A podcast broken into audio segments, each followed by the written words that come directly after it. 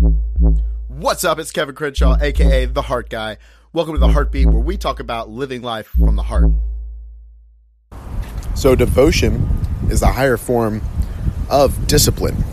You know, I used to like always be hardcore discipline mode. Like, I gotta be disciplined in my, my fitness, I gotta be disciplined with what I eat, disciplined with when I wake up, disciplined with literally everything because it got me really far. You know, I, especially when it came to creating businesses when I was doing fitness. Like, I was disciplined as hell with getting shit done, no matter what or how I felt. And discipline, I think, is a huge key in life and getting things done. But I think a higher form of discipline is actually the word devotion. Now, devotion is committed to the outcome, but flexible in the approach, meaning, uh, like this podcast, for example. I'm devoted to this podcast because I don't record at the same time every day. I really don't have an idea of what I'm going to record each day until about 10 minutes or 5 minutes before. I just know that I'm going to have a daily podcast. I'm going to show up for you guys and share what I'm learning and share some tips for you guys to live life more from your heart and to build stronger love and relationship with yourself and others. Now, I'm devoted and I've been doing that. If I would if I were disciplined at this, I would record at the same time every day, release an episode at the same time every day. Another way you can look at it is fitness. If you're de- if you're committed to showing up at the gym at a certain time versus devoted to going to the gym sometime in the day. Now, I think the natural progression is that you have to have discipline, I think, before you can get to devotion. Because there's no way somebody who's never been to the gym before is going to be like, yeah, I'll just show up whenever.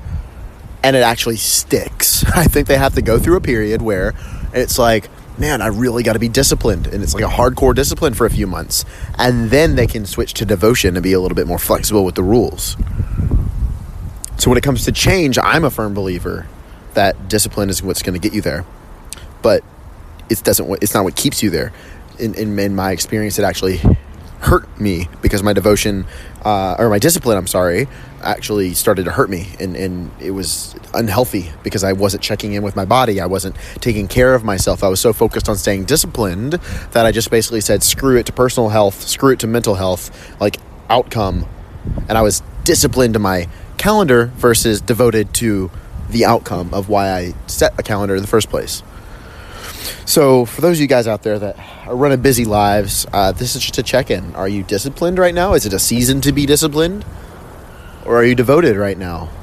And have you elevated to that space? And I think the, the, the difference here is uh, it's, it's kind of a fine line, but at the same time, it makes all the difference because, especially when it comes to relationships with your spouse, sometimes it's just devotion.